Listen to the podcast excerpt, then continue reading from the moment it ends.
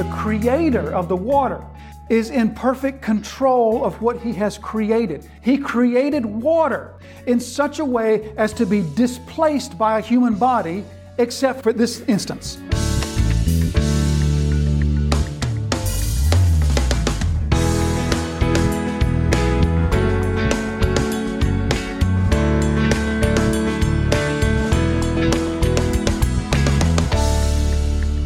And when evening came, the boat was out on the sea, and he was alone on the land. So the crowd has left him. He's all alone on a mountain, we're told. And the boat is out on the sea, verse 48, and he saw that they were making headway painfully, for the wind was against them. And about the fourth watch of the night, we'll stop there. So Jesus, during his prayer, he is said to see them and to see something about their situation, which is to say they're making headway painfully. So much has been said about, well, how did Jesus see them? And much explanation has been offered that uh, perhaps this was near the time of the Passover, and we all know that the Passover takes place at full moon. So it was probably a full moon, and Jesus was up high on a mountain, and he looks out, and he can see the disciples there out on the Sea of Galilee, and he can see that they're not doing very well. Or other explanations, maybe Jesus came down from the mountain and he's now on, he's on the shore and he's looking out and he's seeing them and seeing that they're not doing too well. Which both of those explanations are just absolutely ludicrous, aren't they? It's at night. It's a storm. Storms normally have rain and mist and fog. Plus, they are miles apart. Plainly, clearly, Jesus' seeing of them is a supernatural seeing very plainly the spirit that indwells him as Jesus is communing in prayer, the spirit that indwells him opens his mind, shows him this picture of the disciples on the water as it's described, making headway painfully. So that's actually, that's actually the first miracle of the story. Interestingly enough, the story has not one miracle, but five. There's five miracles in the story before us. And the first is, we just saw, the supernatural seeing of the disciples. The second miracle, we all know that one, is the actual walking on the water. The third miracle is the supernatural calming of the storm, because we're going to be told that as Jesus gets in the boat, it's immediately calm. The fourth miracle actually took place uh, just before that one. But the fourth miracle, not narrated by Mark, was when Jesus tells Peter to himself get out of the boat, and he gets out of the boat and he takes some steps on the water. But being in, eh, supernaturally empowered by Jesus to do what he could never do. So that's the fourth miracle, or the third miracle. Then the fourth is the calming of the storm. And then the fifth miracle is only narrated by John, because John tells us as soon as Jesus got in the boat, they were immediately at the shore. So somehow Jesus then, once he gets in the boat, they were at that point at least a mile from shore, but they're immediately at the shore. So five miracles in the story. The first is Jesus' supernatural seeing. We'll come back to that next week. We'll come back to a lot of this next week. But Jesus' supernatural seeing of his called out people in the middle of danger. So he saw that they were making headway painfully. Now, those, that, that phrase, making headway painfully, that's translating a word that most often is translated torment or tortured. It's the same word that Mark narrates from the mouth of the demons when the demons say to Jesus, what are you, have you come to torment us before the day, before the hour? It's a word that shows up a lot in the Revelation to speak of the torment or the torture that awaits the evil one and his demons. So the same description, they are being tortured, they are being tormented by the waves. Matthew uses the same word to describe what the waves are doing to the boat. Mark uses the same word to describe the experience of the disciples. They are tortured. They are being tormented, making headway painfully. So we can imagine what it would be like to be rowing against the wind now for a number of hours. Mark tells us it's the fourth hour or the fourth watch of the night. So Mark, as we know, is writing to a Roman audience. And writing to a Roman audience, he's going to use the Roman method of dividing the night into four periods. The Hebrews would divide the night into three periods. The Romans divided it into four. He'll do it again in chapter 13. But he divides the, he's using the Roman method of thinking of the night as in four segments. And the fourth watch of the night would correspond to our 3 a.m. to 6 a.m. So we read earlier that when evening came, the crowd was dismissed, the, the, the disciples got onto the water. So we would imagine that they got onto the water maybe just at dusk, right at the end of the day. So that would put that maybe, we'll think conservatively here, maybe 8 p.m. And if this is the very beginning, Mark says it's about the fourth watch. So if, if it's the very beginning of the fourth watch, that's seven hours. Seven hours of Jesus being in prayer and seven hours of the disciples facing this wind. Now, we know what happens in a storm and you're on a boat, even if you're not a sailor. You, you know how it works when you're in a boat, especially a smaller boat, in a storm. What do you have to do? You have to keep the boat heading into the waves. Because if a boat is not heading directly into the, if the waves come at the boat from the side, then the boat's going to capsize. To survive the storm, the boat has to go straight into the waves. And that's how you fight a storm in a boat is you basically just keep the boat going into the waves. You're not worried about progress. You're not worried about how far you're getting. You got to keep the boat heading into the waves. And to do that, the boat has to be moving in relation to the water. And you're probably not, as, as, the case is here, you're not moving very much in relation to the land, but the boat has to be moving in relation to the water in order to be steerable. And in order to, to keep the, the, the bow of the boat heading into the waves the whole time. So that's what the disciples have been doing. They've been rowing against the waves to keep the boat going into the waves throughout the storm. So imagine rowing. Again, let's just be real conservative. Let's just say that, that the storm has been bad now for four or five hours.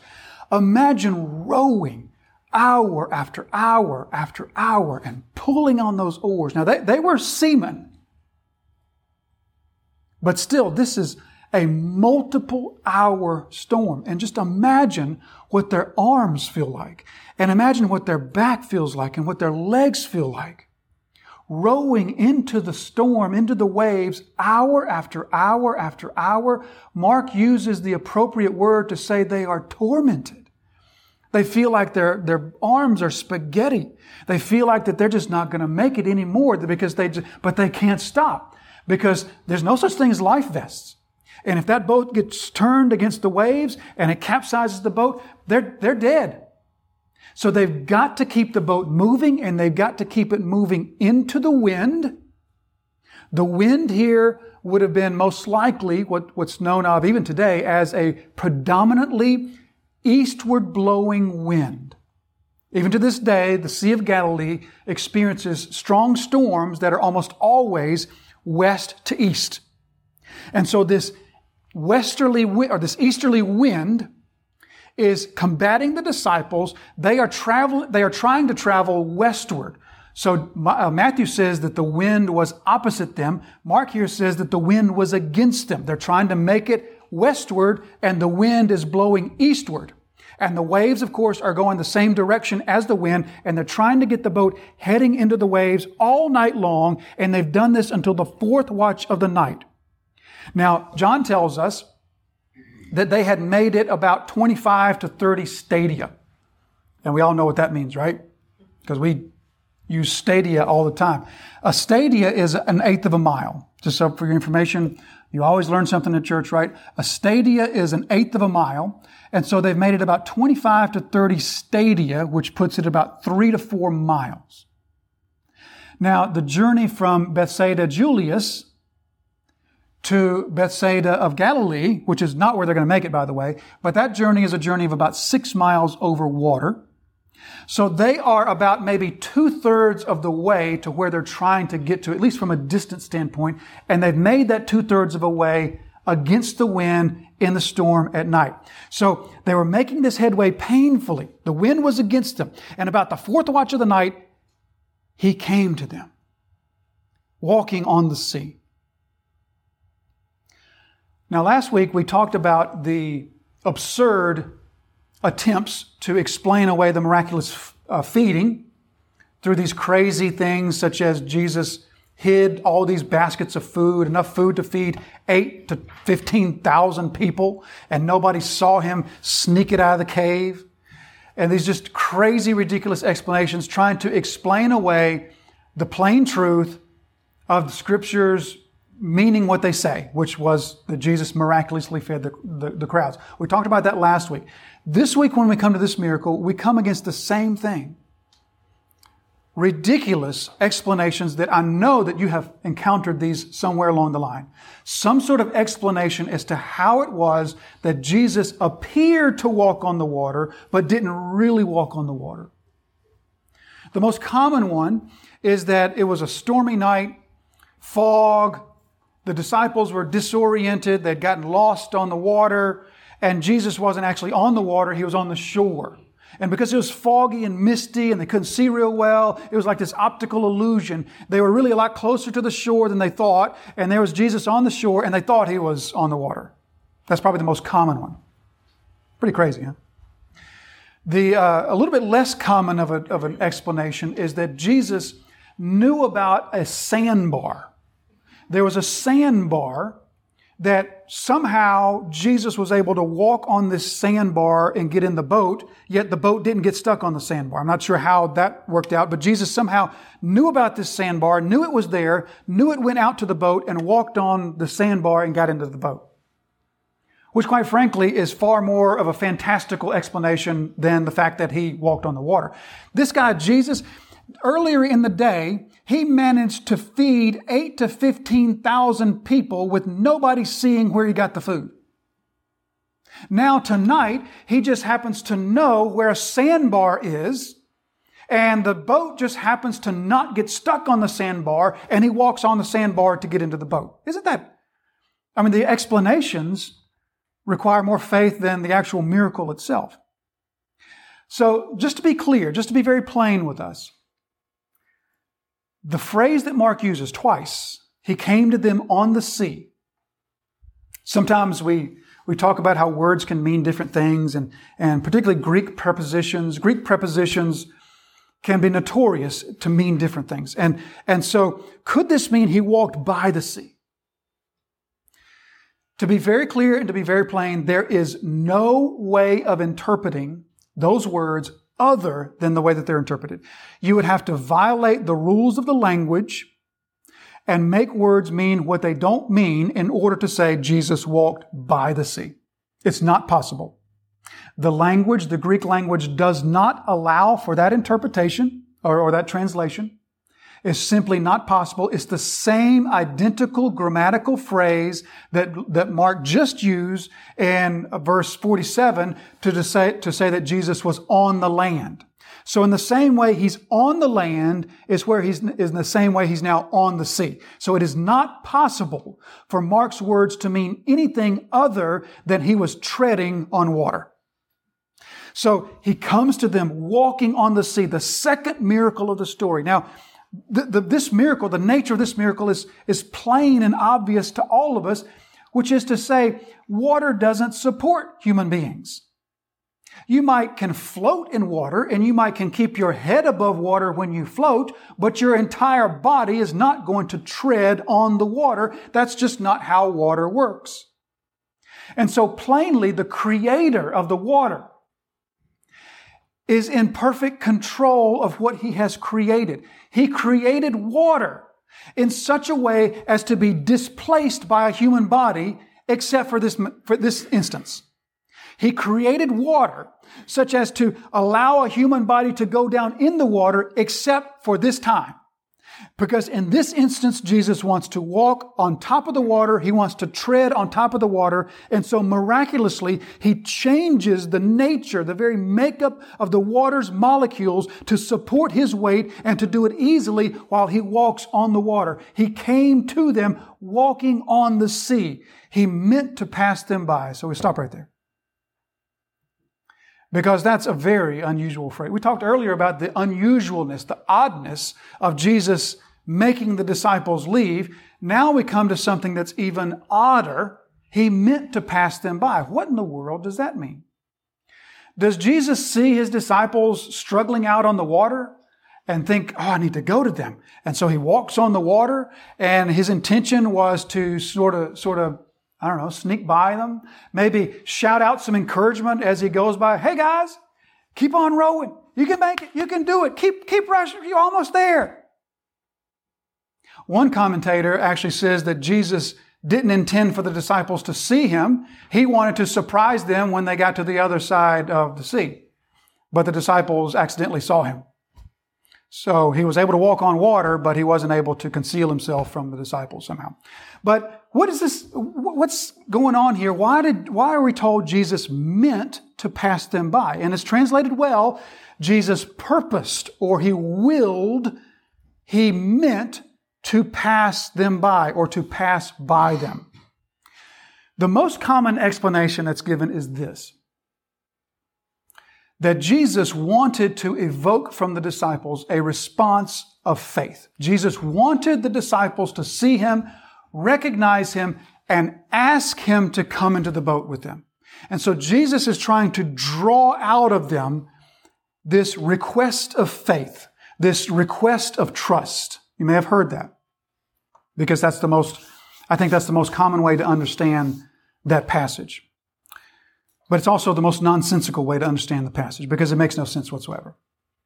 First of all, as Jesus meant to pass them by, if it was his intention to pass them by and the disciples somehow overrode Jesus' intentions, that's problematic in and of itself. But think about it just from a basic standpoint.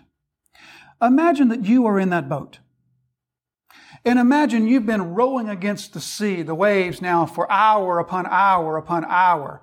And then you see this person coming to you on the water. And then you get past the whole point that you are frightened and you don't know what this is or who this is. You now recognize it's Jesus. What do you think happened then? The disciples look at one another and say, Hey, I got an idea. Let's ask Jesus to come on the boat. You want to? Why don't we just ask him, now, yeah, let, us let's invite him onto the boat. Ludicrous. Once they recognize it's Jesus, who in their right mind will not welcome him into the boat? So for me, that offers no explanation whatsoever. I'm stunned. I'm stunned at how many handlers of this passage miss it altogether. Because once I show it to you, it'll be very plain. What we are faced with here is something called a theophany. Now, theophany is a fancy word that you, again, one of those words you don't need to remember the word, but it's one of those words that, though it's not found in the Bible, it's a word that helps us understand what the Bible says to us. Because that's how we like to think. Remember that whole discussion when we talked about the parables, as, as Jesus teaches the parables, how the Western mind from the Greek tradition, the Western mind, what we like to do is we like to take concepts and we like to take the, the idea of the concept and break it down, give it a word. That way we can handle it and toss it around in our mind and think about it and talk about it. And so these biblical words are the same thing. They, they give us a word to help us think about something that we're presented with in Scripture. So the Scripture presents us with these things called theophanies. The theophany is just a, like the Greeks often do. They would take two words and put them together. They just took the word theos, which is God, and uh, phronos, which just means to reveal or to manifest or to display or to show. And so it's a God showing or a God revealing is all it is. It's a revealing of God. Now, in a real way, all of Scripture is a theophany because all of Scripture is revealing God to us, but that's not what the word theophany is referencing. What the word theophany is talking about are instances in which God, in particular, reveals himself in a particular way, in a particular moment, to particular people for a particular reason. So that's what theophanies are. So let's think about some of the theophanies that we can think of from the Old Testament. The Old Testament has a number of theophanies. Remember, for example, when Abraham sat down and ate a meal with God and two angels? God was revealing or showing himself to Abraham in a certain way. Or maybe the best known one is Moses and the bush, the bush that burns but's not consumed. That is a revealing. It's a God revealing. God is revealing himself to Moses in that instance in a, in a certain way, in a certain manner. Or some other theophanies, the cloud that the nation followed, or the, uh, the angel of the Lord, or the second person of the Trinity, showing himself to the parents of uh, Samson, or to Gideon, or many other instances. There's many of these instances in the Old Testament, these theophanies. Now, when we come to the New Testament, there's also theophanies as well, but the New Testament is a little bit different because Jesus is here. Jesus, as we know, he's the revealing of the Father. So the theophanies sort of take on a different aspect. But in John's Gospel, there are three theophanies, and this is the first. The next two will be, the second one will be the Mount of Transfiguration in chapter 9. On the Mount of Transfiguration, that's clearly a revealing of God because the disciples, for a few moments, see, they behold Jesus in his glory. And then the final theophany takes place in chapter 15 at the moment of Jesus' death, earthquake, darkness, and the centurion then declares, Surely this man was the Son of God. So those are the second and the third theophanies. This is the first theophany. So a theophany is God revealing himself in a special way, in a special manner, for a particular reason, in a particular time. How is Jesus showing himself to be God here? Well, first of all, he showed himself, he revealed himself as God when he saw the disciples on the water. Then Jesus is revealing himself as God as he walks on the water. Now, if we all were sharp students of the Old Testament, we would recognize right away that that is a theme that the Old Testament carries throughout the Old Testament is the theme of God putting water under his feet, treading on water, trampling on water, trotting on water. A few instances in your notes go like this. Habakkuk chapter 3 and verse 15, you trampled the sea with your horses. Psalm 77, your way was through the sea, your path through the great waters. Isaiah 43, you are the one who makes a way in the sea, a path by the mighty waters. Job 9 verse 8, and others. Okay? That's a, that's a prominent theme in the Old Testament. It's God's putting somehow, in one way or another, water under his feet, trampling on it, trotting on it, and then you could even expand it further to talk about God's control of the water, God's manipulation of the water, the parting of the Red Sea, for example. So a prominent Old Testament theme is God putting the water under his feet, walking on the water. Here comes Jesus. Walking on the water. Have you ever thought that if Jesus' mission was to rescue his disciples, he could have gotten there a whole lot better than that? I mean, what the whole walking on water thing? Did he have to climb up the waves and go down the other side? And, I mean, surely it was tedious because they're three or four miles out. If Jesus just wanted to get to them, to rescue them, there was a whole lot better ways to do that. Jesus is intentionally walking on the water because the 12 Jewish, Jewish people in the boat, the 12 Jewish men in the boat, are going to immediately recognize wait a minute, our scriptures talked over and over about God treading on water.